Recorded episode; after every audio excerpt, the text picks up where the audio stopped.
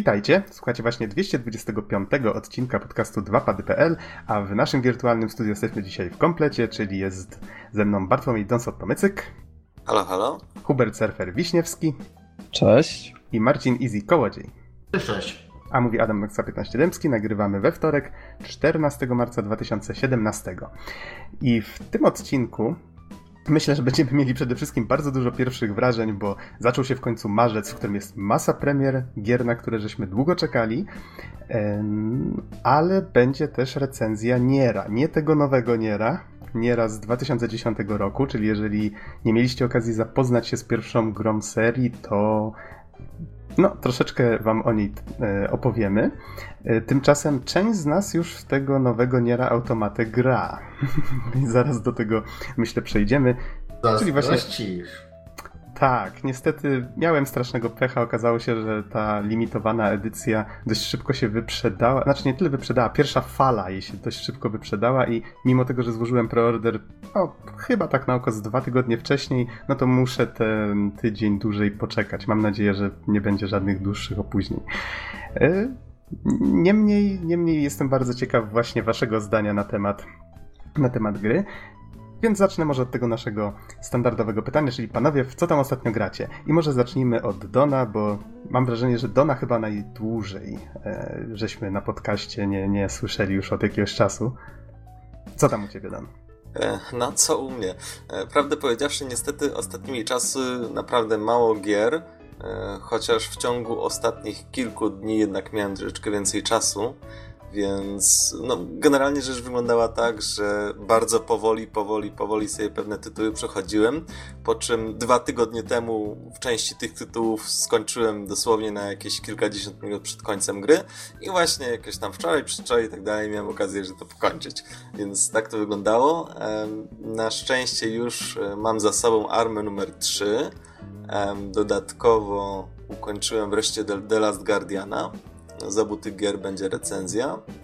Um, a z takich innych rzeczy, co właściwie się dzieje, um, od czasu do czasu jakiś wyścig w Dirt Rally um, lubię sobie puścić, a także um, jakiś czas temu kupiłem sobie e, Colin McRae Rally Dirt 2. To już jest, można powiedzieć, swego rodzaju starość, ale, ale trochę ze względów poznawczych, bo w sumie nigdy nie miałem okazji E, żeby grę w pełni poznać. No i prawdę powiedziawszy jest to dosyć ciekawy eksperyment. E, zwłaszcza, że, zwłaszcza, że właściwie usługa, która, która zapewnia bezpieczeństwo tej gry, czyli tam sprawdza kody i tak dalej, ona już chyba nie do końca działa w tej chwili. Więc to jest podwójnie interesujące. Mhm. A tak z ciekawości, jeszcze przed recenzją, tak ogólnikowo, jakie są Twoje wrażenia z The Last Guardiana? Generalnie rzecz biorąc, gra jest bardzo porządnie zrobiona. Myślę, że w niej mamy taki swoisty minimalizm. E, to, I to zarówno jeśli chodzi o, e, o otoczenie, jak i mechanikę. Natomiast twórcy gry bardzo dobrze wiedzą, co robią. I i chociaż właśnie ta mechanika jest bardzo skromna, to jest w zasadzie wspinanie się chłopcem, rozkazywanie triko, e, czy wykonywanie jakichś innych bardzo prostych rzeczy, jak, jak pociągnięcie jakiegoś przedmiotu, czy, e, czy uruchomienie dźwigni, jednak mimo wszystko te bardzo proste mechaniki e, znajdują bardzo jakby jest bardzo szeroki wachlarz zastosowania w trakcie zagadek. I chociaż mamy te małe środków w grze, one fantastycznie zostają wykorzystane. Sam świat też jest dosyć minimalistyczny, ale to pozwala nam się skupić na, na jakby tym głównym, głównym wątku przyjaźni chłopca i bestii, e, co też zostało całkiem nieźle pokazane. Mm, chociażby obserwujemy, jak bestia zachowuje się w danym momencie. E, w ten sposób wyciągamy wnioski na temat jej cech, na temat tego, kim ona jest, e, co ją kształtuje, a potem w innych sytuacjach widzimy e, analogiczne rzeczy, na przykład jedzenie, ale, ale w zupełnie inaczej pokazane. Czyli na przykład, kiedy, kiedy chłopiec musi musi powiedzmy pokarm e, dosłownie prawie do, do pyska tylko włożyć i to też nam trochę pokazuje, co się dzieje w danej sytuacji i dlaczego się dzieje. E, twórcy generalnie każą nam zwracać uwagę na momentami nawet bardzo banalne elementy gry, bo potem może się okazać, że w danej zagadce będziemy musieli je wykorzystać. Bardzo mi się to podoba. Widać, że no, warsztat, tutaj jest, warsztat jest tutaj niesamowity. No oczywiście gra nie jest, nie, nie jest pozbawiona pewnych wad, bo kolega Trico momentami to on taki trochę wolny jest, jeśli chodzi o to myślenie. I o to, Oj tak, co do tego to chyba najwięcej... O to, o to co ma zrobić, ale tutaj e, no, muszę też trochę stanąć w obronie twórców, no bo jednak e, wszyscy rozumiemy, że w tego typu grze e, trzeba było znaleźć pewien balans między tym, żeby spamowanie losowych komend nie powodowało rozwiązywanie e, zagadki w, po prostu bez żadnej intencji, e, ale z, z drugiej strony to jeszcze miało realistycznie wyglądać, więc tutaj naprawdę rzecz nie była, nie była jakoś najłatwiejsza do zrobienia. Problemy są, natomiast gra wydaje się bardzo, ale to bardzo porządnie zrobiona i myślę, że jest to must have. Mhm. A teraz może przejdźmy dalej i no dobra panowie, kto chce pierwszy? Easy? Surfer? Dobra, to może ja zacznę. E, ja w sumie naj, w co najwięcej gram, w sumie może, może inaczej. Najbardziej to ja ostatnio narzekam, tak szczerze powiedziawszy. Dlatego, bo tak rozglądam się, patrzę na ten kalendarz premier i sobie myślę, że to jest po prostu klęska. Klęska urodzaju. I nie dość, że jest masa tytułów, to jeszcze wszystkie są co najmniej dobre. To jest... Jeżeli by było za mało gier, nie? no to, to wtedy można sobie powiedzieć, a spoko, czekam na jakąś tam perełkę. A tutaj nie, tutaj nie ma po prostu w co ręce włożyć, a już w przyszłym miesiącu persona. Ach, ciężkie życie. No, ale bądź co bądź. Znaczy, jak grać, panie premierze, tak? No, dokładnie. Szybko. dokładnie, go na tak, te, tak też zrobiłem. Nawet udało mi się skończyć już Horizona. Z 26 godzinami na liczniku i około 55% mapy. I szczerze mówiąc, polecam. Jest bardzo fajnie zrobiony świat. Co prawda, ma jakieś swoje, swoje problemy, ograniczenia. Widać, że tak jakby twórcy nie są przyzwyczajeni do balansowania gier open worldowych do takich bardziej zręcznościowych, dlatego, bo to jednak Guerrilla Games, więc oni cisnęli głównie, głównie Killzone'a. Ale naprawdę Horizon im wyszedł. Według mnie to jest aktualnie must have na Playa 4. Trzeba, trzeba ogarnąć po prostu, bo jest i dobry, zarówno jeżeli chodzi o fabułę, setting, jak i po prostu mechanicznie jest bardzo porządny. Yy, oprócz tego cisnę nową Zeldę i co prawda Pewnie nie powinienem tego mówić, patrząc jeszcze na to, co się ostatnio dzieje z Jimem Sterlingiem, którego po prostu e, zaślepieni fani dedosują za to, że dał słabą ocenę. Przez słabą mam na myśli 7 na 10. Tak jakbym się chyba nie zgodził z tymi wszystkimi dziesiątkami zewsząd po prostu, tak gra jest, gra jest świetna. Jest cudowna i uwielbiam to, jak łączy po prostu taki naturalny język. Coś, co dla nas by było w rzeczywistym świecie naturalne, prawda? Choćby choćby motyw z podpalaniem trawy, z zasitaniem drzew i takie bardziej, bardzo naturalne podejście, z zagadkami, które są czysto w języku gry. Na zasadzie wychodzimy gdzieś na samą górę, patrzymy i są kamienie. Dlaczego tutaj są te kamienie? Przecież to nie ma sensu. Podnoszę, podnoszę jeden kamień, znajdźka. Miałem już tyle takich sytuacji i za każdym razem po prostu uśmiech na ustach, że pomyślałem po prostu w kontekście gry, że to nie ma sensu, albo to wygląda jak znajdźka i to rzeczywiście była znajdźka. Ale... Ale to w takim razie świadczy o tym, że reszta gry jest zrobiona w dość innowacyjny sposób, jeżeli faktycznie ten język gier zaczyna cię tam uwierać.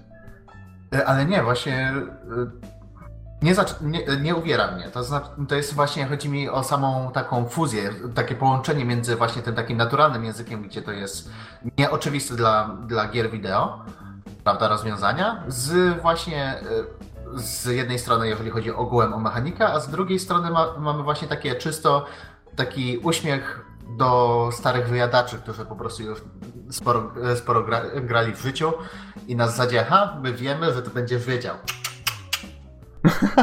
A tu pozwolisz, że się wtrącę na sekundkę a propos Horizona, bo zresztą te dwie gry mają trochę ze sobą wspólnego i w jednej i w drugiej y, latamy z łukiem po dziczy, tak? Tylko, że setting jest troszeczkę inny, no i jakby... Troszeczkę. Troszeczkę, tak.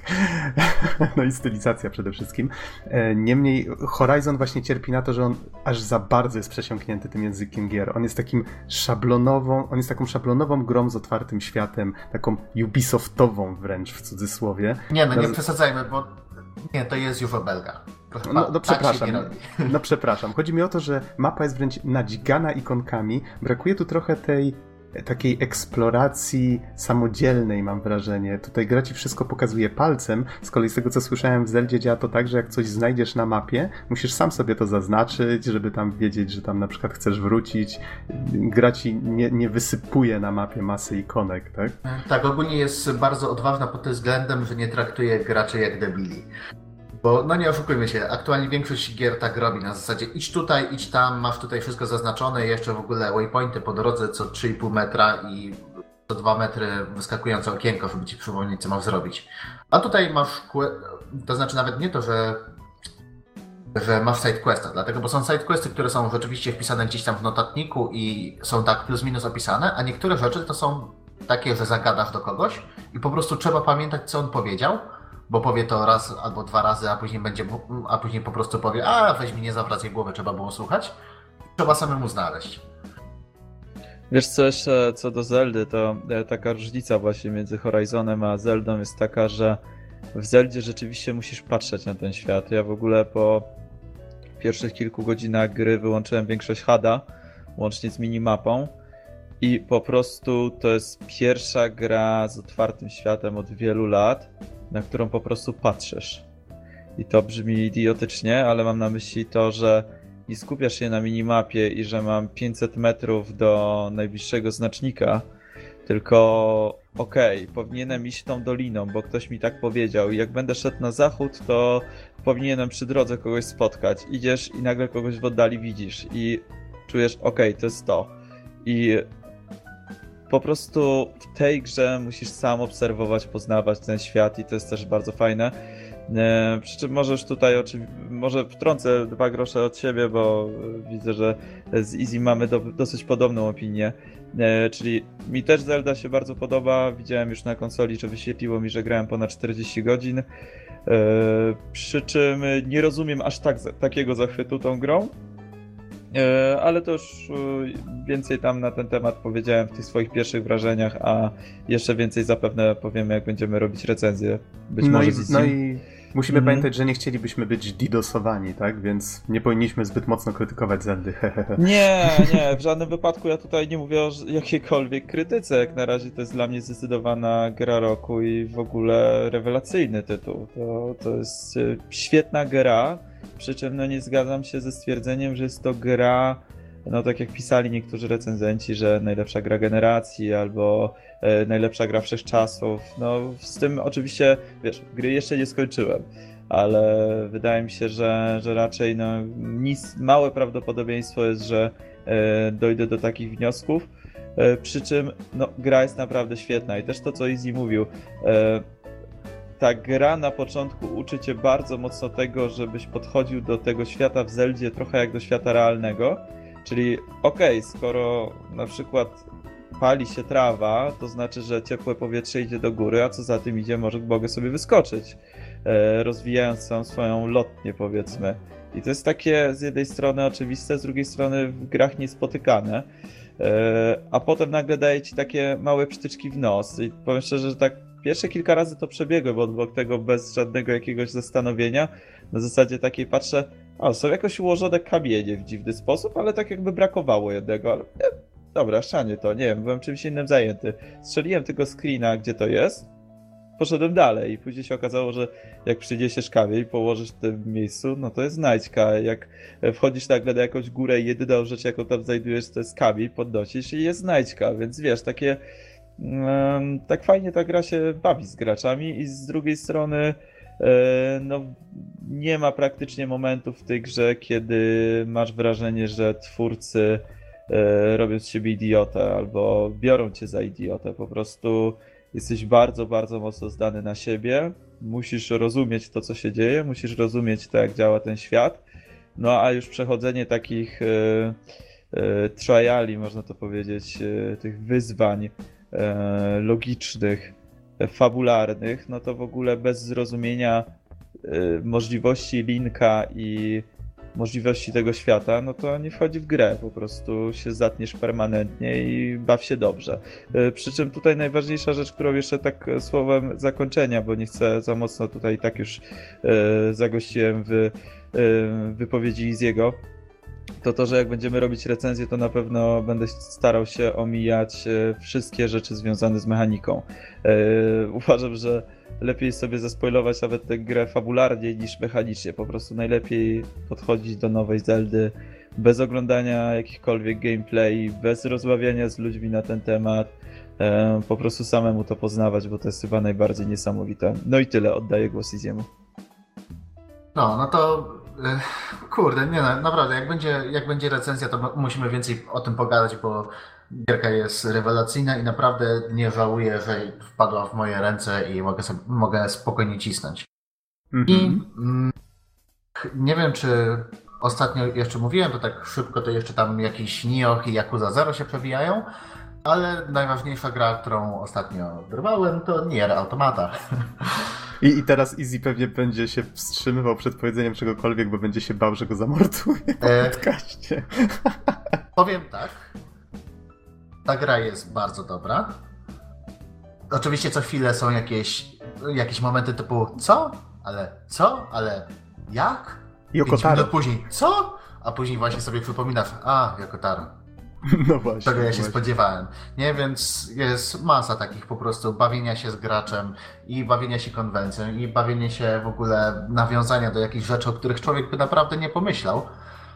Tutaj nie mówię nic dlatego, bo zostanę zamordowany za chwilę. Ale, już, już y, ostrze. Y, ale to, co muszę powiedzieć z miejsca, y, to to, że na zwykłym Playu 4 są czasami problemy techniczne. To znaczy, eee. nawet, nawet, nie mówię tutaj o jakichś tam crashach czy coś, ale frame dropy są czasami dosyć potężne. Na szczęście przeważnie nie podczas walki, co jest zabawne. Do tego jeszcze jakiś tam object popping, że po prostu nagle pojawia się drzewo w okolicy albo jakiś budynek. Widać po prostu bardzo jasno, gdzie są wczytywane tekstury wyższej rozdzielczości, a gdzie nie.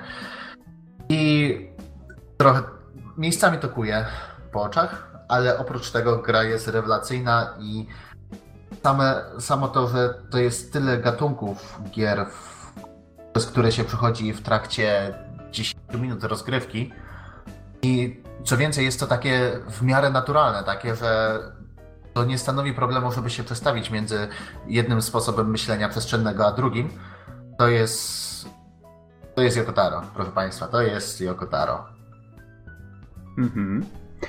No, nie mogę się doczekać, szczerze mówiąc. Dawno nie byłem tak nahypowany na premierę.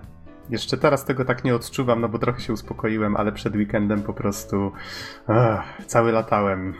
nie mogłem się doczekać, aż w końcu w tę grę zagram. Okej, okay. nie myśl o tym. Um, um, tak, medytacja. E, Okej, okay, czyli Easy, czy jeszcze chciałbyś o czymś wspomnieć, czy... Ja myślę, że z mojej strony to jest wszystko. Dobra, Surfer, czy ty grałeś w coś jeszcze poza Horizonem i Nierem? Bardzo dużo różnych gier, więc otwieram listę.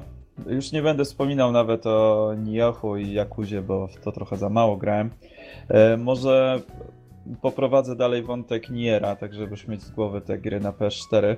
Znaczy, w sobie grałem jeszcze w Horizon, ale tutaj nie mam nic do dodania. Ta gra jak na razie mi się tak średnio podoba. Oczywiście jest przepiękna wizualnie, ma fajny klimat, ale w żaden sposób mnie jakoś mocno nie porwała. No jeżeli mam do wyboru E, Horizon, Zelda i Niera, no to, no to niestety Horizon spada na ostatnie miejsce, więc tyle, tyle jeżeli chodzi o tę grę. Ma po prostu e... pecha, w jakie towarzystwo wpadł. Do, dokładnie, dokładnie. E... Jeżeli chodzi o Niera, no gra mi się podoba. E... Gra ma e, oczywiście problemy techniczne również na PlayStation 4 Pro, więc tutaj cię e, zasmucę, Noxie, że e, niestety Pro niewiele tutaj zdziałało. A wiecie może, czy wersja PC-towa jest wolna od tych błędów, czy nie? Yy, nie wersja PC-towa dopiero za 3 dni wychodzi. Wiesz co, Aha, ale okay. Nox, to żebyś się nie zraził, to nie jest tak, że to jakoś bardzo mocno razi. Po prostu są niektóre bardziej otwarte lokacje, albo jeżeli za mocno machniesz kamerą, no to troszeczkę ta gra gdzieś tam gubi te klatki. Czasami jest to drażniące, ale zakładam, że to, co powoduje, że ta gra zbiera tak dobre noty i taki Rezil, który był u nas kilka razy gościnnie, napisał na Facebooku, że to jest z łatwością gra roku i w ogóle gra wybitna. E, no zakładam, że nie bierze się z, ze świata przedstawionego na zasadzie, że z otwartej mapy, czy nie bierze się z bezpośrednio z gameplayu, czy z tego, czy gra trzyma stabilnie klatki, tylko raczej z tym, że zapewne Yokotaro bardzo mocno bawi się konwencją i, i oczekiwaniami graczy. Przypomnę, czy... że Drakengard 3 był chyba największą kupą, przepraszam za wyrażenie, jeżeli chodzi o optymalizację, a był ekskluzywem na PlayStation 3. Więc y, powiem ci, że na razie ja nie odkryłem tego geniuszu. Nawet powiem szczerze, że aktualnie pełna gra mi się mniej podoba niż, y, niż demo. Y, właśnie spodziewałem się więcej takiej pompującej mocno krew akcji. I to nie chodzi o to, że miałem oczekiwania na zasadzie, że będzie to durna rąbanka, tylko otwarte lokacje mi się nie bardzo podobają w tej grze, a co za tym idzie, trochę to też zmienia rozgrywkę, no bo jest mniejsze ryzyko, nie musisz podchodzić tak blisko do wrogów, możesz atakować z daleka, nie musisz atakować z bliska. Yy, przy czym no nie chcę tutaj też wydawać żadnych osądów, ja dopiero pograłem kilka godzin, dopiero yy, liznąłem tę grę ledwo, więc, yy, więc zobaczymy co będzie dalej. Nadal trzymam kciuki, że rzeczywiście ta gra czymś mnie mocno powali. Na razie było kilka momentów zaskoczenia, kilka momentów dosyć emocjonalnych, więc jest zdecydowanie na plus. No i chciałbym kilka zdań powiedzieć o moich e, doświadczeniach ze Switchem, bo konsolę mam już, nie wiem ile, 10 dni chyba? No, 11. E, więc troszeczkę nowych gierek wpadło do biblioteki. Pierwszą, o której wspominałem już, jest Sniper Clips. To jest w ogóle świetna gra na imprezy. Zdecydowanie fajna. E, pograłem też w tak zwanym table, tabletop mode, czyli e, odpina się joycony i stawia konsolkę na tej nóżce. I przyznam szczerze, o ile wydawało mi się, że to będzie działać średnio, że ten ekran jest za mały, to jednak działa bardzo dobrze i podobnie z Fast RMX, czyli E, taką grą, która jest połączeniem Wipeouta i no i oczywiście jak jest potrzeba, to mi wyleciała ta nazwa z głowy. E, takiej ekskluzywnej gry. F-Zero. F-Zero, dokładnie tak. Czyli jest to takie połączenie F-Zero i Wipeouta. E, bardzo fajne, bardzo fajnie też działa to na e, split screenie. Gubi gdzieś tam sobie sporadycznie klatki, ale gra się bardzo przyjemnie. E, no o tym pewnie więcej opowiem kiedyś przy okazji. No i e, tutaj wreszcie wyświetlił mi Switch, e, że grałem w Zelda ponad 40 godzin. No ale tu już, tu już troszeczkę opowiedziałem. No, generalnie ta gra mi się bardzo podoba, no ale to trzeba dać się utopić w tym świecie. No, jeżeli kogoś nie interesuje aż tak bardzo świat przedstawiony, czy mechaniki, które, które napędzają tę grę, no to nie znajdzie tam tak naprawdę zbyt wiele więcej. No, fabuła jest bardzo szczątkowa. Postacie są sympatyczne i fajne, ale, ale nic wybitnego, więc na razie, na razie najważniejszą rzeczą jest ten świat. No a zobaczymy oczywiście jak będzie dalej, jak już przejdę grę. Mhm. E, okej, okay. jeżeli o mnie chodzi, też miałem okazję pograć trochę w Niocha, zresztą graliśmy razem. Gra bardzo mi się podoba, tylko właśnie przyszedł marzec i Nioch utonął gdzieś w, w tych wszystkich premierach. E, gram obecnie w Horizon Zero Dawn, mam mniej więcej tyle czasu, ile tobie Easy zajęło przejście gry i Myślę, że gdzieś się już zbliżam do końca. Recenzja na pewno będzie. Mam nadzieję, że się wszyscy na niej pojawimy i podyskutujemy trochę o tej grze. Już tutaj wspomnieliście, że jest naprawdę piękna. Nieraz się zatrzymywałem, żeby robić fotki w fotomodzie. Gra się w nią bardzo przyjemnie. No, myślę, że jeżeli ktoś lubi tego typu gry i chciałby postrzelać do robodinozaurów, kręci go ten koncept, to mm, jak najbardziej powinien kupić. Gra jest świetna, jeżeli o to chodzi, choć nie ma nic w niej rewolucyjnego. Mm, o, myślę, że to, to wszystko tak bardzo ogólnie ją podsumowując. Y, w Niera mam ochotę niedługo zagrać. Y, z kolei jeszcze przed myślę, przed marcem udało mi się ukończyć Deus Ex Mankind Divided, tak w ramach nadrabiania gier z zeszłego roku. Może nie będę zbyt dużo na jego temat teraz mówił, może uda się go zrecenzować, choć no, w tej chwili ciężko z czasem, jeżeli o to chodzi. Za dużo gier, za mało czasu. Ale tak bardzo ogólnie, grze się bardzo oberwało za to, że jej historia jest y, urwana w pewnym momencie. W sensie, myślałem, że będzie tam dużo gorzej, ostatecznie okazało się, że po prostu gra cierpi na taki syndrom środka trylogii, nazwijmy to w ten sposób. Czyli jest dużo otwartych wątków, większość z nich w ogóle nie jest kontynuowana, po prostu jest otwarta i koniec. Pewien fragmencik tylko tej historii jest e, zamknięty, ale myślę, że i tak udało się twórcom całkiem nieźle to domknąć. Jest bardzo dużo fajnych lokacji. Znaczy, może nie dużo, ale te, które są, są faktycznie bardzo fajnie zrobione, zwłaszcza e, sposób, w jaki przedstawiono Pragę przyszłości, bardzo mi się podobał, e, z tymi wszystkimi reklamami wyświetlanymi na budynkach, czy hologramami. Wyglądało to naprawdę bardzo fajnie i ta wizja no, przemawiała do wyobraźni zdecydowanie. E, I widzę, że tutaj Easy, chcesz koniecznie wspomnieć jeszcze o jakimś tytule, co tam ci się przypomniało? E, Przypomniało mi się jeszcze na Switcha Vows. Yy, ogólnie taka gierka rytmiczno-muzyczna. Ona chyba wyszła wcześniej, wydaje mi się, na tablety na rynku azjatyckim. I to jest ogólnie taki e, DJ Max Portable. Trochę tak. Tylko, że cała gra jest sterowana przy pomocy ekranu dotykowego. Właśnie dlatego warto o niej wspomnieć, dlatego, bo to jest chyba aktualnie jedyna gra, którą można grać tylko w trybie mobilnym, korzystając z ekranu dotykowego niczego więcej, nawet Joy-Cony nie reagują na żaden input. A jeszcze raz jaki tytuł? Vows. V-O-E-Z. No, Okej. Y, I właśnie to jest, jeżeli ktoś lubi gry rytmiczno-muzyczne, jeszcze jeżeli ktoś czeka na coś w stylu właśnie DJ Max Portable, to to jest naprawdę świetna giereczka taka, żeby się odstresować, żeby sobie pograć w jakieś takie bardziej elektroniczne, y, bardziej elektroniczne klimaty. Tym bardziej, że odpalamy gierkę, mamy już z miejsca dostępne 100 tytułów, właśnie y, głównie tam japońskie, koreańskie, chińskie. Y, I i w miarę jak gramy sobie tam na różnych poziomach trudności, to odblokowujemy kolejne tak jakby scenki, jak- jakąś taką mini seryjkę, której się nie przyglądałem, szczerze powiedziawszy. Ale jako, jako taki antystres to polecam, polecam naprawdę, jest bardzo fajne. Mhm. Jeżeli jeszcze chcecie o czymś wspomnieć, to to jest właściwy moment. Y, Ja jeszcze podam kilka gier, znaczy kilka dat właściwie, które niedługo będą. W, w których jakieś premiery będą miały miejsce niedługo. E, Mianowicie widzę na swoim magicznym kalendarzu, że 21 marca ukaże się Gravity Rush 2 Another Story The Arc of Time Raven's Choice. Mój Boże, jaki długi jest tytuł tego DLC.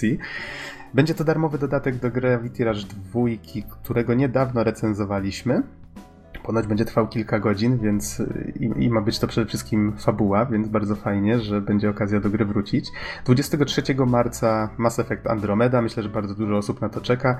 Z tego co słyszałem, będzie można zacząć grać chyba w ten czwartek, już patrzę, to będzie 16 tydzień przed premierą, tylko że będą mogli, do dostęp do gry otrzymają tylko osoby, które mają wykupiony wykupioną tę subskrypcję EA na Originie i dostaną dostęp tylko do 10 godzin gry.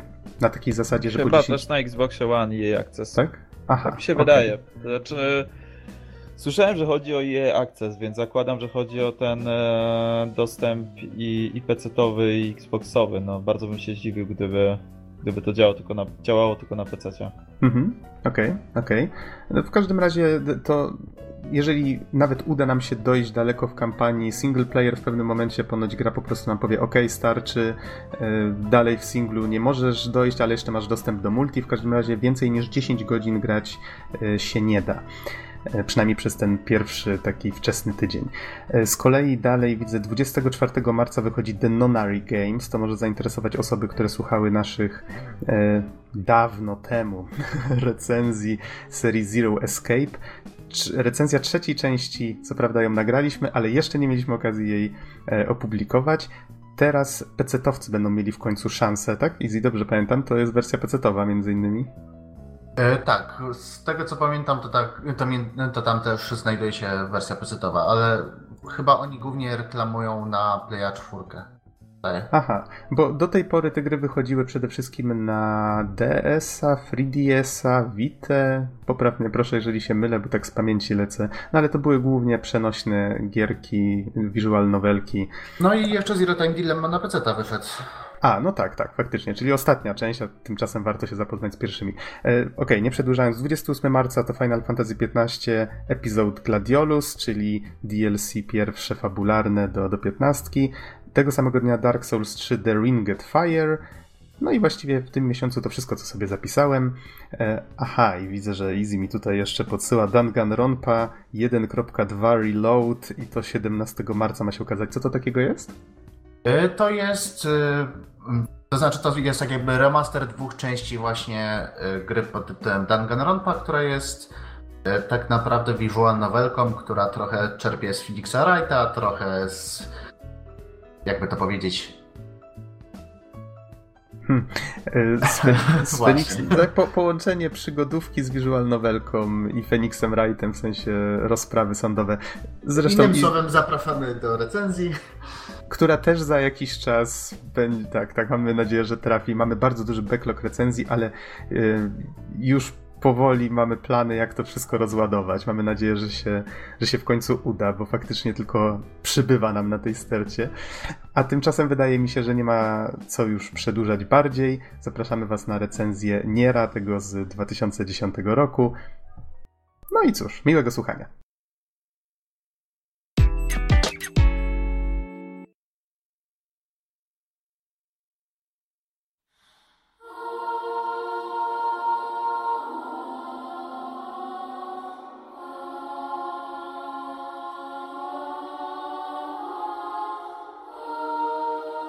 W wirtualnym studio są teraz ze mną Bartłomiej Donsot-Tomycyk. Halo, halo. I Hubert Surfer Wiśniewski. Cześć. A mówi Adam 115 Dębski. Nagrywamy w... Co my dzisiaj właściwie mamy? Dzisiaj jest poniedziałek, 21 listopada 2016. A teraz będziemy recenzować grę Nier, o której już myślę, że od chyba od czasu do czasu zdarzało mi się o niej wspomnieć na, na podcaście, głównie w, takim, w taki sposób, że już ją przechodzę, już ją nadrabiam.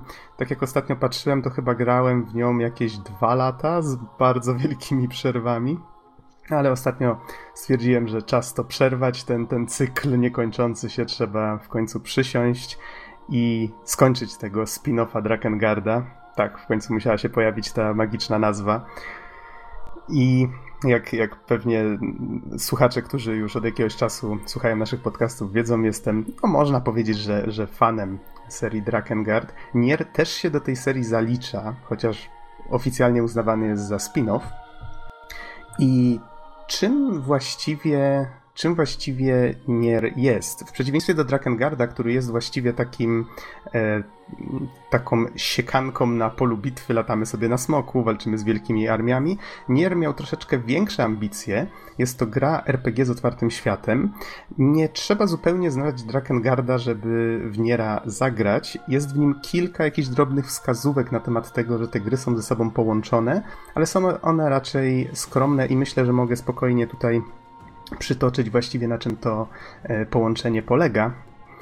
E, mianowicie, jeżeli ktoś chciałby kiedyś zagrać w Drakengarda jedynkę, to może przerwać powiedzmy słuchanie na minutę, dwie, ale myślę, że, że nie ma takiej potrzeby. Nier łączy się bezpośrednio z ostatnim zakończeniem, bo przypomnę, wszystkie gry tej serii mają kilka zakończeń, z ostatnim zakończeniem Drakengarda pierwszego. I w tym zakończeniu bohater razem ze swoim smokiem trafia ze swojego magicznego świata razem z głównym bossem tej gry, jakimś bogiem, o ile dobrze pamiętam, trafiają do naszego świata, konkretniej do Tokio, bodajże tam roku 99 czy któregoś takiego. I ta ostatnia walka właśnie toczy się nad, e, nad Tokio i ten pokonany boss spada na nasz świat i jego zwłoki w jakiś tam sposób wpływają na, na naszą planetę, jakieś cząsteczki zaczynają się wydzielać, coś w tym rodzaju i ludzie zaczynają chorować na dziwaczną chorobę. Ja, no, można powiedzieć po prostu magia wpłynęła do świata, w którym magii do tej pory nigdy nie było i zaczęło to jakieś dziwne skutki e, powodować. Czyli można powiedzieć, że Nier toczy się w naszym świecie. I gra zaczyna się w roku 2049 jak gra sama określa w lecie, tymczasem widzimy wyraźnie, że pada śnieg. Cały krajobraz wygląda jak po apokalipsie, jakieś poprzewracane wieżowce i widzimy ojca z córką, którzy ukrywają się w zrujnowanym sklepie i pojawiają się dziwaczne, żółto-czarne stwory. Coś, co wygląda tak, jakby się składało z, z napisów, znaków, runów fruwających w powietrzu, coś w tym rodzaju. No i ojciec staje w obronie swojej córki, choć ma przy sobie tylko metalową rurę. Zaczynamy okładać, bo tutaj gameplay się już zaczyna, tak? Samouczek, zaczynamy okładać te shady, jak się dowiadujemy, tak się nazywają, czyli cienie. I w pewnym momencie pojawia się wątek magicznej księgi, czegoś, co widać, że ten ojciec ma przy sobie. I ta księga obiecuje mu wielką moc. Mówi, że jeżeli oddasz mi swoją duszę, to ja ci ułatwię tę walkę, tak? Dam ci moc, która pozwoli ci pokonać te, te potwory.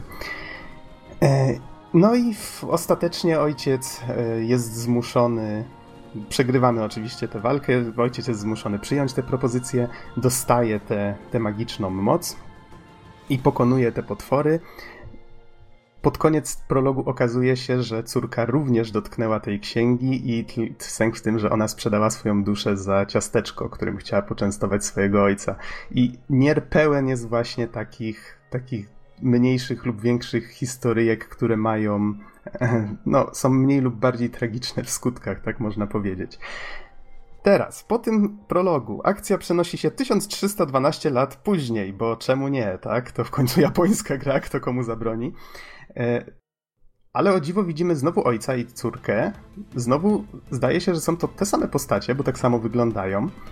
Ojciec nazywa się Nier, córka nazywa się Jona i córka choruje na jakąś e, śmiertelną chorobę. Nie pamiętam dokładnie jak się nazywała, bodajże Black Scroll, czy jakoś, jakoś tak. I e, no, ciało takiej osoby w pewnym momencie pokrywało się czarnymi plamami, a w końcu umierała, tak? No i celem tego ojca przez całą grę jest próba uratowania tej córki. Taka e, pewna ciekawostka mm, mi się nasunęła, że w Japonii gra wyszła w dwóch wersjach. To jest dość nietypowe. Nie słyszałem o tym, żeby coś podobnego z jakąś inną grą się e, zdarzyło, że podmieniono główną postać. Mianowicie w Japonii wyszła gra w wersji Nier Replicant na PS3 i tam kierujemy bratem, który próbuje uratować swoją siostrę, a z kolei na Xboxa 360 wyszła gra Nier Gestalt i tam kierujemy właśnie ojcem, który ratuje swoją córkę. E, I... Czy ten Gestalt wyszedł też w Japonii, czy... Tak, e... tak. Aha, czyli z tego... na japoński rynek były obie te wersje, tak? Zgadza się. Z tego, co się dowiedziałem z Wikipedii, to e, Gestalt, czyli wersja na Xboxa 360 początkowo powstawała jako jedyna i dopiero później stworzono tę wersję na PS3. No ale do Stanów i do Europy trafiła tylko jedna z nich, prawdopodobnie chciano się skupić na, na promowaniu konkretnego tytułu, a nie na dwóch różnych gier. Poza tym y, od razu muszę przyznać, że jak się spojrzy na bohatera, jak on wygląda, tego brata, no to on jest tak stworzony wyjątkowo pod rynek japoński, tak? Taki typowy piękny chłopczyk i tak dalej. Z kolei Nier w tej naszej wersji on dość mocno odbiega od takiego typowego bohatera RPGów. Może po okładce tego nie widać, bo jest na nim taki typowy twardziel, ale w samej grze jest to postać, która jest po prostu brzydka, tak? Jest to taki stary dziad, mówiąc kolokwialnie. Facet tak po czterdziestce powiedzmy. Y, no i muszę przyznać, że było to dość nietypowe, ale podoba mi się ta postać. Faktycznie można się do niej przywiązać, można zrozumieć jego motywację. E, zdecydowanie robi to tej grze na, na dobre, że próbuje się tak, tak odróżnić. Zresztą voiceover tej postaci jest też bardzo dobry, tak jak e, tam dwóch czy trzech innych głównych postaci. Bardzo dużo aktorzy faktycznie wrzucili od siebie do tej, e, do tej gry. I co się dzieje dalej? A, właśnie, zapomniałem, a propos, już, skoro już mówimy o premierach, zapomniałem wspomnieć, że gra wyszła właśnie na PS3, Xboxa 360 w 2010. Czyli mówimy tutaj już o grze, która ma jednak trochę lat na karku. Okej, okay, co się dzieje dalej? E, dalej powoli poznajemy różne postacie, świat, w którym, e, w świat, w którym się poruszamy. No, w końcu ta nasza planeta trochę się zmieniła przez te tysiąc ileś tam lat. I w pewnym momencie ponownie trafiamy na magiczną księgę. Tym razem jest to księga, która się nazywa Vice. I jest o tyle ciekawą postacią, że jest zarozumiały, wywyższający się, ciągle mówi w taki dystyngowany sposób, tak? Że jaki on to nie jest wspaniały, jaką mocą nie dysponuje, nikt mnie nie pokona. A tymczasem, jak go tylko po raz pierwszy e, spotykamy i nam daje te magiczne moce, które poznaliśmy już w prologu, nagle się okazuje, że możemy piukać jakimiś takimi małymi pociskami. Piu, piu, piu, piu, piu. Więc jest to wszystko trochę, trochę zabawne też. I w pewnym momencie naszym celem staje się, poznajemy legendę, która głosi, że jeżeli zbierzemy sacred verses, jakieś święte wersy, które wchodziły w skład Weissa kiedyś, ta jego moc się zwiększy, no to wtedy będzie można pokonać tę chorobę. No więc to staje się automatycznie celem tego ojca, który zaczyna podróżować po świecie i, i, i ma już cel, tak? I, i nadzieję na, na uratowanie córki. Przy okazji poznajemy jeszcze inną postać, która się nazywa Kaine.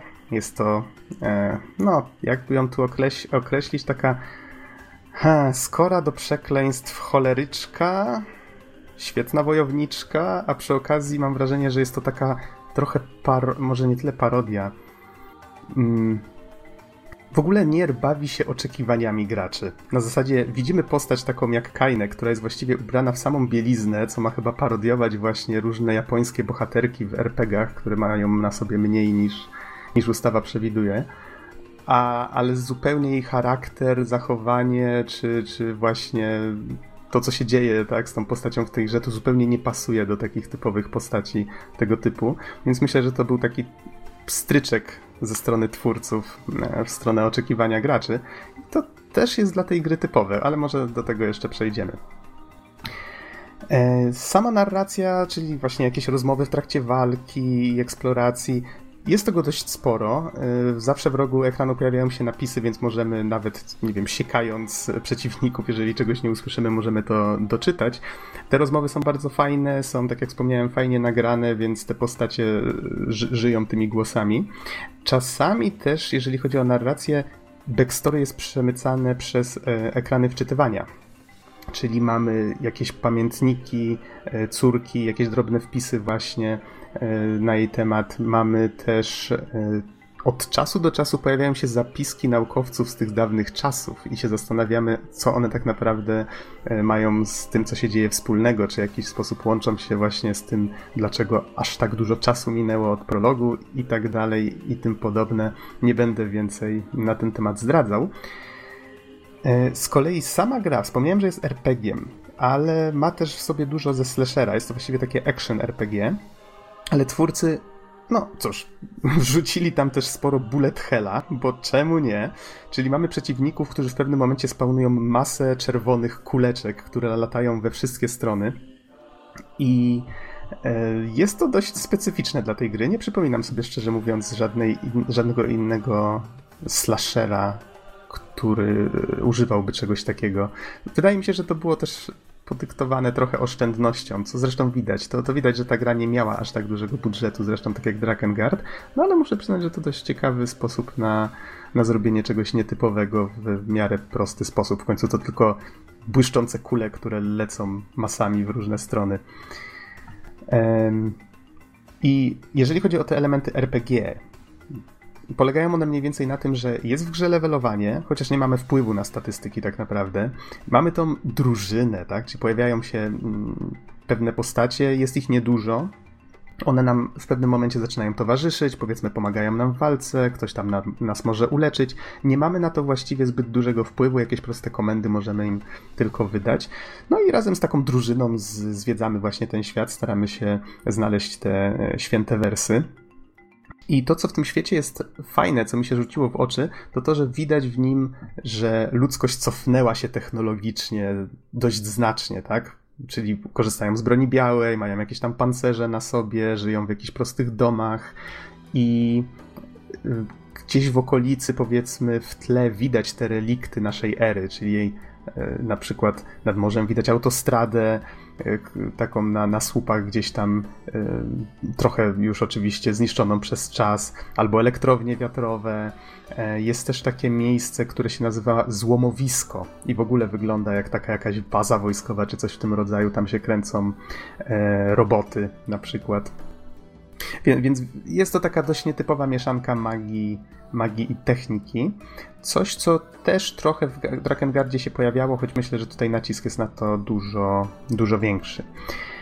E, No i odwiedzamy w trakcie tej wędrówki różne osady, miasta i to są, e, to jest na przykład port kojarzący się z miastem śródziemnomorskim, czy miasto na środku pustyni. Nie jest tego wiele, właściwie wymieniłem w tej chwili prawie wszystkie, e, ale są to miejsca bardzo różne, w których faktycznie widać, że są różne kultury, ludzie zachowują się inaczej. Na przykład na pustyni e, żyje żyje taka nacja, która nosi maski. Właściwie nie widzimy ich bez masek i mają na wszystko zasady.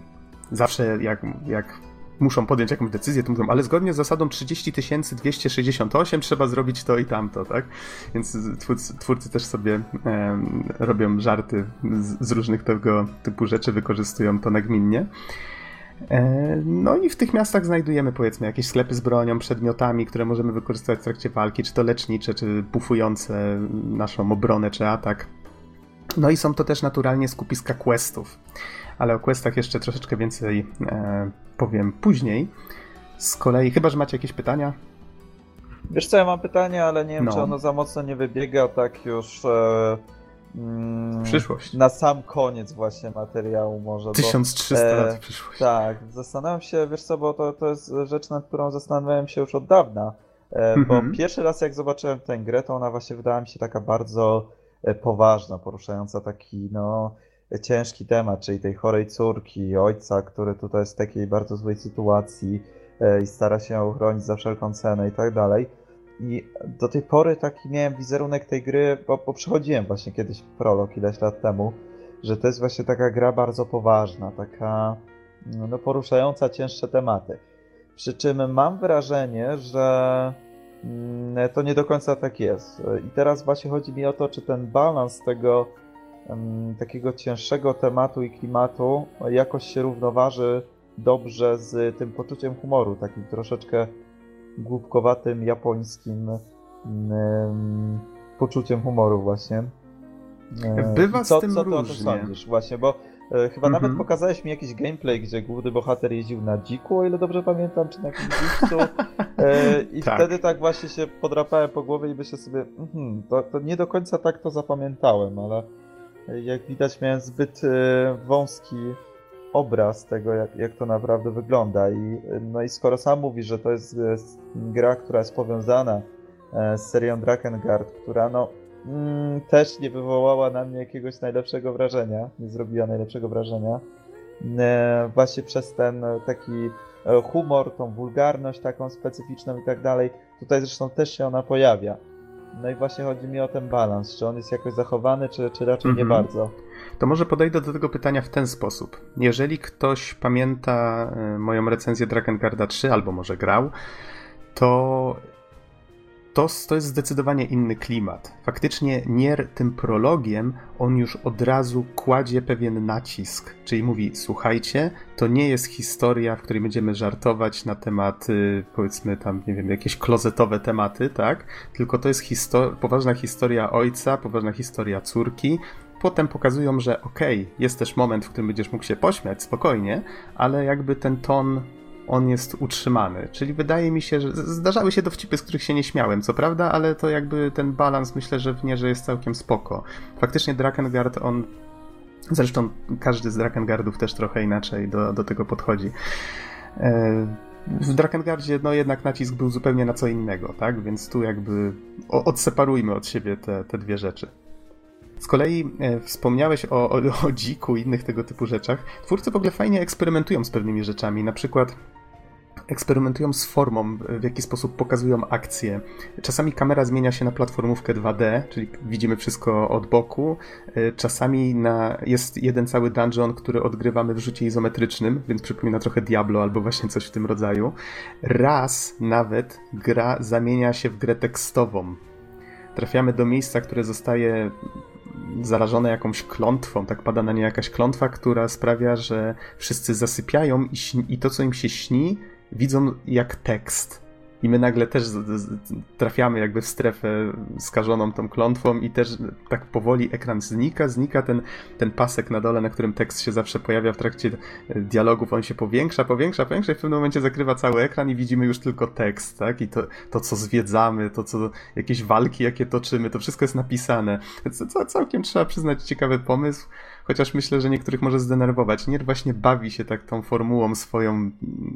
Pewnie tu znowu byś zapytał, a gdzie tutaj balans, tak? Ale wydaje mi się, że to sprawia, że ta gra nie jest przewidywalna, że nie wiesz, czego się do końca po niej spodziewać. Wiesz co, dokładnie w tym momencie, kiedy o tym mówisz, e, na gameplayu, który właśnie oglądam, kamera, bohater wszedł do jakiegoś pomieszczenia, kamera e, odleciała do góry i widok właściwie przypomniał coś w rodzaju Zeldy starej. Czyli takie cztery Mhm. ściany, troje drzwi i po prostu muci mi przeciwnik pod górę. No właśnie, właśnie, bo jeżeli chodzi o sam gameplay Niera, to on w większości przypadków jest po prostu slasherem. Czyli mamy walkę z różnymi przeciwnikami, mamy trzy rodzaje broni i są to tam miecze jednoręczne, dwuręczne, włócznie. Te pierwsze są najszybsze, drugie są takie strasznie ciężkie, ale zadają największe obrażenia i tak dalej. Możemy te bronie rozwijać, i to jest właśnie najważniejsza rzecz, jaką powinniśmy robić, bo jakby na rozwój samej postaci to nie mamy dużego wpływu, możemy po prostu farmić potworki. Em, Czyli możemy ulepszać te bronie w pewnym momencie, zwiększać ich level bodajże do czwartego. Mm, Zdobywamy też z potworów tak zwane słowa, czyli wylatuje w pewnym momencie taki run, możemy go przyczepić i powiedzmy do dwóch takich runów na, na broń i one mają różne efekty. Tam zatrucie, więcej obrażeń, czy większy procent szans na znalezienie przedmiotu, tego typu rzeczy. Przy okazji warto wspomnieć, że. Mm, albo może dobra, o poziomach trudności za chwilę powiem, bo chciałem powiedzieć, że w ogóle nie trzeba na, na easy ulepszać broni. To jest, to jest jeden z elementów gry, który w ogóle można zapomnieć o nim, jak się gra na easy i może niektórym się to wyda przydatna informacja. E, oprócz tego mamy też oczywiście magię Weissa, ale o tym już wspomniałem. To są różne czary, one na przykład najbardziej przydatne, takie z których najczęściej korzystałem, to jest włócznia, którą można strzelać na długie dystanse i wybierać kierunek. W ten sposób atakować na przykład przeciwników w powietrzu albo taka wielka pięść, ta, takie można też ładować. Tych pięści się nagle takich olbrzymich pojawia nad nami kilka i tak jep, walimy w grupę przeciwników i one się rozpryskują we wszystkie strony. Całkiem fajnie, efektownie to wygląda. I możemy sobie przypisywać te magie pod bumpery albo triggery jak chcemy, jakie ataki chcemy. Oczywiście tam jest też zmieszczony powiedzmy blok albo unik, więc to możemy sobie tam rozdysponować jak nam jest wygodnie. No tylko właśnie szkoda, że że tak dużo tych czarów mam wrażenie, że jest raczej bezużyteczna i, i to samo jest raczej z brońmi. Tych broni bodajże w grze było z 30 sztuk, z czego korzystałem może z kilku. No to właśnie tak. Jest bardzo dużo zbędnych rzeczy w tej grze, ale myślę, że to jeszcze do tego przejdę. Mam, mam specjalną część notatek na to poświęconą. E, jeżeli chodzi o samych przeciwników, no to tutaj jest raczej standard. Tak, są więksi, są mniejsi, są latający, są, są wielcy bossowie, ci akurat wyglądają całkiem fajnie. I te walki za pierwszym razem nawet potrafią budzić całkiem sporo emocji, jak są powiedzmy w jakichś fajnych miejscach e, się odbywają. Więc to jest, to jest całkiem spoko. E, Jest tutaj taka fajna mechanika, która polega na tym, że bossa trzeba dobić i ma się na to dość niedużo czasu. Pojawia się coś w rodzaju takiego zegara i ten zegar ma pasek energii dookoła na tarczy. Jeżeli nie zbijemy tego paska energii do momentu, aż zegar zatoczy pełne koło, to wtedy boss odzyskuje pewną część zdrowia i musimy walczyć z nim znowu. Mm, może się to wydawać denerwujące, momentami być może jest, ale jest to też całkiem fajne, bo trzeba wyczuć ten moment, kiedy sobie zaoszczędzić na przykład trochę many i przyłożyć mu jakimś najsilniejszym czarem w odpowiednim momencie, tak? No i właśnie te poziomy trudności, o, o których już zacząłem mówić. Ja, jak zapewne wiecie, wybrałem harda na początku. I faktycznie gra dawała mi na początku w kość, potem już było trochę łatwiej, zacząłem sobie ulepszać bronię i tak dalej, było całkiem spoko.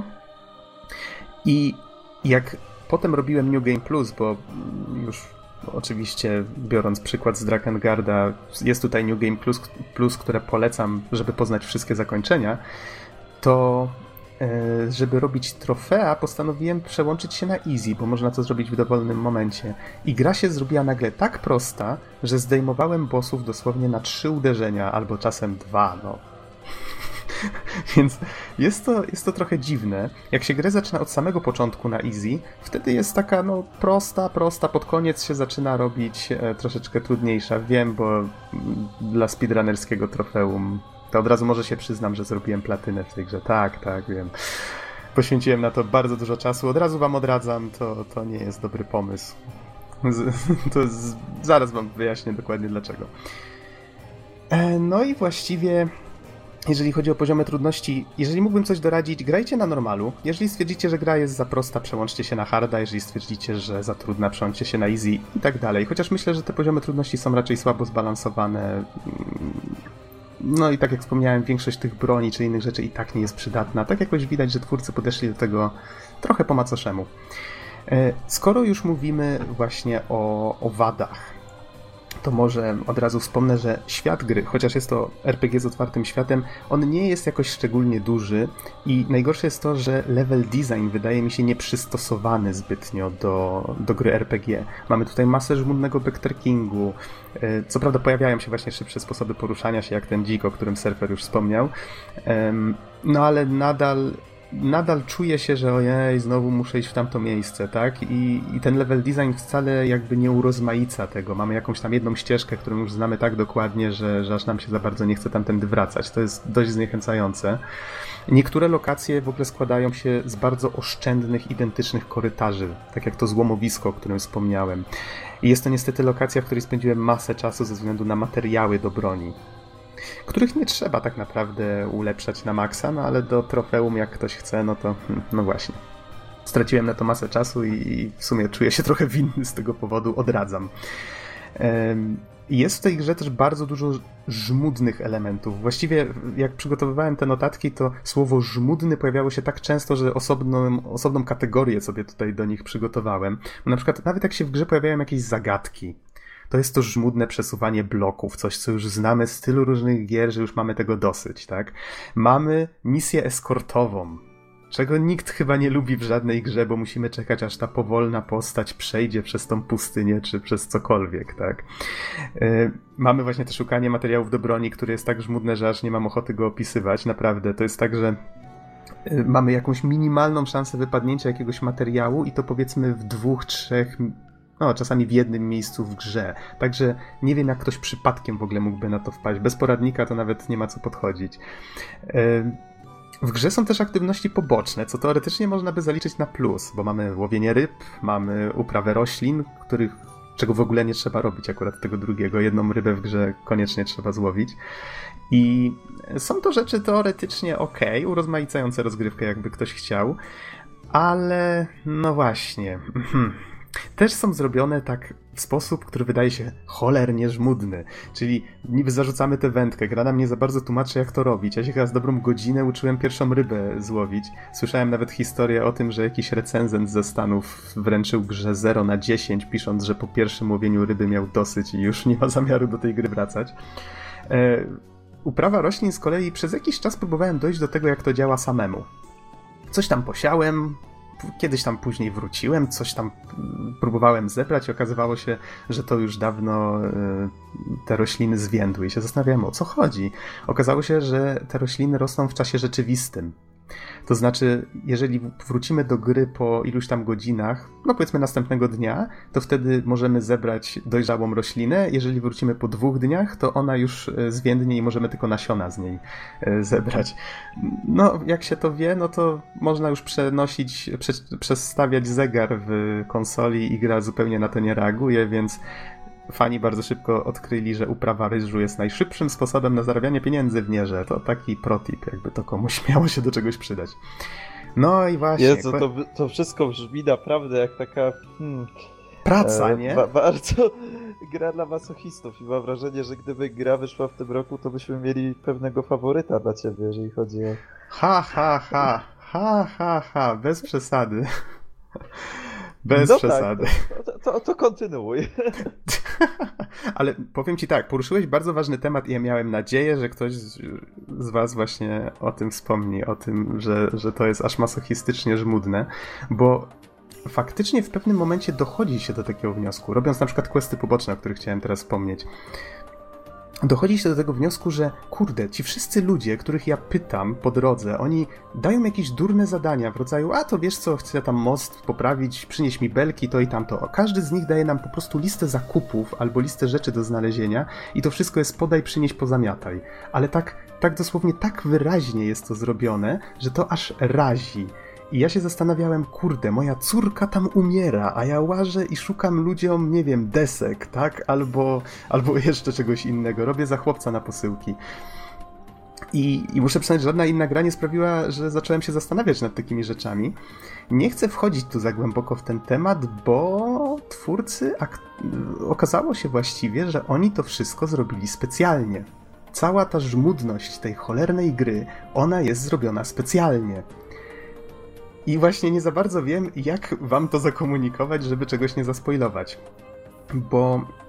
Mm, no, powiem tak, że jak odkrywa się kolejne zakończenia, każde z nich, nie wiem jak twórcom się to udało, ale każde kolejne zakończenie jest coraz smutniejsze od poprzedniego. I bardzo warto sobie e, przejść na przykład, jak już przejdziemy pierwsze zakończenie, pojawią się napisy końcowe, to tak samo jak w Drakengardzie, nie przerywać gry, tylko włączyć New Game Plus, gra się cofnie o trochę do tyłu i będziemy przechodzić drugi raz to samo, ale pojawią się nowe scenki, które w zupełny, zmieniają zupełnie sposób, w jaki odbieramy całą tę historię i w ogóle zmienia się wydźwięk tej historii. To jest ciekawe. Przy kolejnych New Game Plusach już co prawda nic nowego nie dochodzi, poza zakończeniem, ale myślę, że też warto się zapoznać, nawet jeśli przez YouTube nie szkodzi, ale warto się zapoznać, bo jest tu bardzo fajny y, manewr przez twórców zrobiony przy ostatnim zakończeniu, którego nie widziałem w żadnej innej grze, a który sprawia, że cała ta żmudność całej tej rozgrywki, ona nabiera zupełnie innego wydźwięku. I myślę, że jest to bardzo fajny game designerski zabieg, który sprawia, że twórcy stworzyli grę, w którą nikt nie będzie chciał grać tak na 100%, chociaż zdarzają się tacy szaleńcy. No, no ja wbiłem platynę, ale to nie było 100%, umówmy się. A mimo to jednak po jej skończeniu jednak wraca się do tego myślami i kurczę, to, to było ciekawe doświadczenie, tak? Może to jest jednak gra, w którą niekoniecznie się dobrze gra, ale na pewno fajnie się o niej mówi. Bo jest to fajny eksperyment designerski, coś czego nie spodziewałem się szczerze mówiąc po tej grze, jak w nią grałem. A spędziłem przy niej no 75 godzin z tego co tutaj mam zapisane. Plus 7-8 godzin właśnie na jej dodatkowe przejście na, na, na tam trofeum speedrunnerskie. Czyli da się ją skończyć w powiedzmy jakieś 10 godzin. Jakby ktoś chciał skupić się tylko na głównym wątku. Można tak zrobić. Oleć zupełnie questy poboczne, oleć zupełnie e, właśnie te, te łowienie ryb, czy jakieś tam zabawy w ogródek. To wszystko można zupełnie wywalić, skupić się tylko na cutscenkach, na chodzeniu od X do X, e, szukaniu tych, tych questów głównych, tak? I wtedy historia normalnie się toczy, zajmuje kilka godzin i możecie w ten sposób tę grę też skończyć. I może tak nawet powinno się robić, szczerze mówiąc. E, same questy poboczne, tak żeby jeszcze, może chociaż dać mały plusik dla tych questów pobocznych, do nich czasami są fajne historyjki dopisane. I trzeba przyznać, że postacie też reagują na te questy. Czyli my podróżujemy po świecie, robimy te rzeczy i nagle Vice się odzywa, że ale słuchaj, po co my to właściwie robimy? To jest, to jest bez sensu, tak? Już zrobiłeś kilka tych questów, poświęciłeś na to już ileś tam czasu i nagle gra ci sama mówi, słuchaj, ale po jaką cholerę ty właściwie to robisz, co nie? Postacie zaczynają o tym dyskutować. To jest całkiem fajne. To jest całkiem fajne, podoba mi się to w Nierze. Ta taka samoświadomość. I, no ale muszę przyznać, że te, to, to, właśnie chciałem poznać, co te postacie będą mówić. Chciałem poznać na przykład, co NPC, jakie historyjki e, poznam w związku z tymi questami. Na przykład jakaś tam historyjka staruszki opiekującej się latarnią, która przez kilka questów różnych się rozwijała. To było całkiem mm, całkiem fajne i chciałem zobaczyć, jak to się skończy. Myślę, że, że fajnie, że, że coś takiego jest, jakby ktoś jednak się zdecydował te questy robić, chociaż dobra rada, istnieje szansa na ominięcie niektórych questów, znaczy w takim sensie, że jeżeli do pewnego momentu gry jakiś nie zrobimy, to tracimy tę możliwość. Jakby ktoś się już chciał porywać na 100%. Ale nie ma za to trofika, uspokajam. No i kończąc już recenzję, żeby, żeby za mocno nie przesadzać, oprawa audiowizualna. Standardowo od razu muszę wspomnieć, gra nie wygląda za ładnie i w dniu premiery też nie wyglądała za ładnie. Ma taki dość surowy design, myślę, że w Drakengardzie też było to i w jedynce i w trójce dość wyraźne. Dwójka to inna bajka, bo Yokotaro, który jest takim naczelnym szaleńcem, nazwijmy, nazwijmy go tak, który przy tej serii pracuje, on przy dwójce mm, nie miał, nie miał swojego wpływu. Przy nadchodzącym Nier Automata ma, więc mam nadzieję, że to będzie mm, spoko gra, biorąc pod uwagę, że tworzy ją e, Platinum Games. Więc może to będzie pierwsza gra w tej serii, która faktycznie będzie miała zajebisty gameplay. No, zobaczymy. Zobaczymy, co z tego wyjdzie. Warto jeszcze wspomnieć, że gra na mojej PS3 od czasu do czasu dość mocno chrupała, więc technicznie nie jest najlepiej. Dało się grać dużo, dużo przyjemniej niż w Drakengard 3, no ale jednak nadal nie jest to ideał. Za to warto poświęcić trochę czasu na muzykę. Nawet jeżeli nie zamierzacie grać w Niera, posłuchajcie muzyki, przesłuchajcie sobie soundtrack. Jest bardzo fajny, ma dużo takich delikatnych wokali, czasami jakichś mocniejszych chórów, momentami jest wręcz taki hipnotyzujący. E, fajnie jeszcze w grze zrobiono to, że jeżeli na przykład walka z bossem wchodzi w jakąś kolejną fazę, to pojawia się kolejny instrument, na przykład bębny, tak? Czyli soundtrack jak najbardziej na plus, to jest chyba najlepsza część właściwie tej gry. To jest chyba element, co do którego ciężko tutaj o jakikolwiek spór, bo jeżeli chodzi o cokolwiek innego, można się mm, czepiać właśnie i o narrację, i gameplay, i oczywiście od strony technicznej, tak jak mówisz. No pamiętam, że ta gra e, w dniu premiery już wyglądała brzydko. Ona ma taką stylistykę trochę szarą, nieciekawą, wyblakłą, więc e, nie wygląda to zbyt pięknie, ale muzyka jest, muzyka jest cudowna i no nie znam osoby, która by nie wychwalała tego soundtracku, więc e, jak są jakieś e, listy top na, na, najlepszych 10 soundtracków z gier wszechczasów, to zawsze gdzieś tam ten Nier się pojawia, więc tutaj zdecydowanie możemy to polecić. Mhm. To wspomnę jeszcze tylko o tym, że do gry doszło DLC, które, no tak, kupiłem. Nie wiem po co. To, to było chyba najgorzej wydane 30 zł, czy ile tam tego było ostatnimi czasy, bo dodaje to tylko trochę aren, jakieś tam trzy dodatkowe bronie, dwa sety kostiumów dla tej naszej drużyny. No i troszeczkę takie tyci tyci fabuły na zasadzie, że jest to dziennik, teoretycznie postacie czytają dziennik e, zostawiony przez e, zmarłą żonę Niera. Jest to dziennik, który pisała już jak zaczynały ją dręczyć jakieś koszmary, są w tym dzienniku jakieś straszne banialuki, które są też trochę takimi wskazówkami łączącymi tę grę z pierwszym Drakengardem. Jest tam mowa o czerwonym smoku spadającym z nieba i inne tego typu rzeczy. Więc to jest raczej taka pierdółka dla fanów, którą spokojnie można sobie obejrzeć na YouTubie. Nie warto marnować na nią pieniędzy. No i cóż, mogę już przejść do zdania podsumowania, ale najpierw zapytam, czy macie jeszcze jakieś pytania. Nie słyszę pytań, więc zakładam, że już wyczerpałem temat. Więc zanotowałem sobie, że z wierzchu jest to wzruszająca, tragiczna historia, ale ze żmudnym, nieoryginalnym gameplayem. No i właściwie to, o czym warto myślę tutaj wspomnieć, co warto podkreślić, to to, że pod spodem tego żmudnego gameplayu jest jednak ten świadomy design, który bawi się graczem, jego nawykami, jego oczekiwaniami i to jest bardzo, bardzo fajne w tej grze. Zamieszczę pod podcastem link do pewnego artykułu, e, który bodajże nazywa się, zaraz sprawdzę, zamieszczę link do artykułu, który nazywa się An Ode to Kavia Incorporation and Nier, a game studio that hated you and the true game of the generation. Brzmi dość ambitnie, co nie? Ale polecam lekturę, jest tam e, właściwie cała fabuła przeanalizowana, jak nie planujecie grać i jest tam wymienione e, właśnie dlaczego ta gra jest dość oryginalna, jeżeli chodzi o, o game design. I jest tam kilka rzeczy, których nawet nie zauważyłem. Przyznaję, dałem się jako taki rasowy gracz złapać na kilka rzeczy i to jest bardzo fajne, dzięki czemu choć nie bawiłem się aż tak dobrze przy Nierze, to na pewno będę go miło wspominał. I myślę, że Wie, to, wiesz, to jest idealne się, podsumowanie. Że, mm, wydaje mi się, że mm, po tym jak właśnie miałem okazję zagrać zapewne w tym 2010-2011 roku po raz pierwszy, mm, później w tym roku miałem, w tym albo w tamtym roku miałem okazję u Ciebie zobaczyć e, e, też kawałek gameplayu, to mam wrażenie, że e, ta, ta gra jest taką takim kubłem, do którego wrzucono masę świetnych, ciekawych i bardzo ambitnych i takich nietypowych pomysłów. Troszeczkę tak jak w przypadku serii Metal Gear Solid, gdzie tam troszeczkę e, widać, że Hideo Kojima bawi się e, z graczami i troszeczkę e, burzy ten nasz, te nasze oczekiwania względem gry, że, że wychodzi poza takie pewne ramy. I chyba tutaj jest podobnie, przy czym strasznie mnie odrzuca jednak ten gameplay, bo jednak gameplay uważam, że w grze powinien być dobry, po to, po to, po to gramy w gry. E, więc e, ja nie jestem pewien, czy kiedykolwiek przekonam się do tego, żeby do pierwszej części Niera usiąść i ją przejść.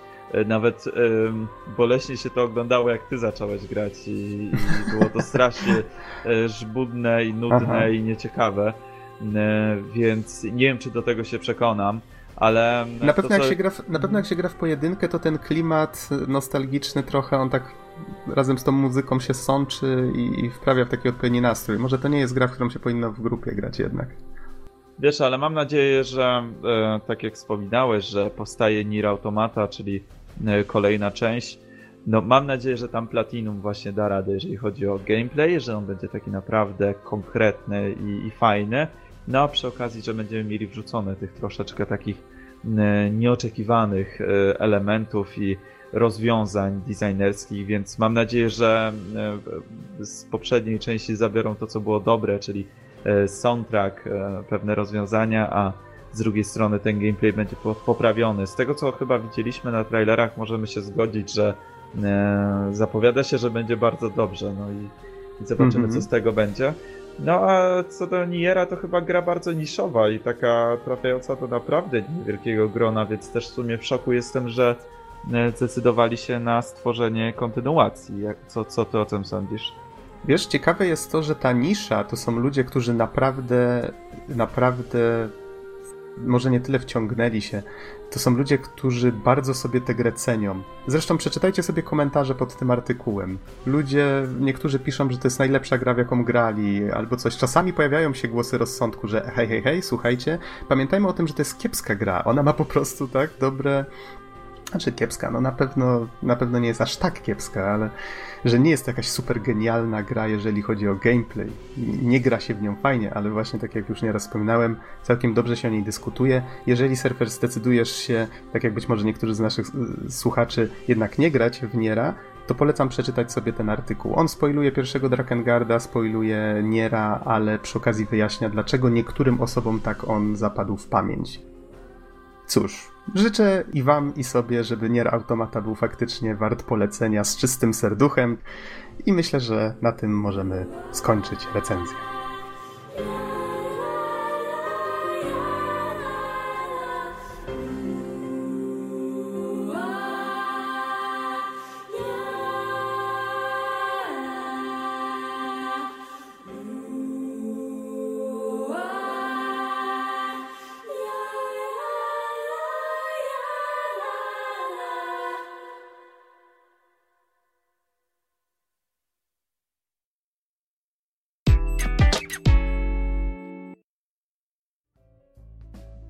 To już wszystko na dzisiaj. Dziękujemy wam bardzo za uwagę i do usłyszenia w następnym odcinku. Trzymajcie się. Na razie, cześć. Cześć. Hej, hej!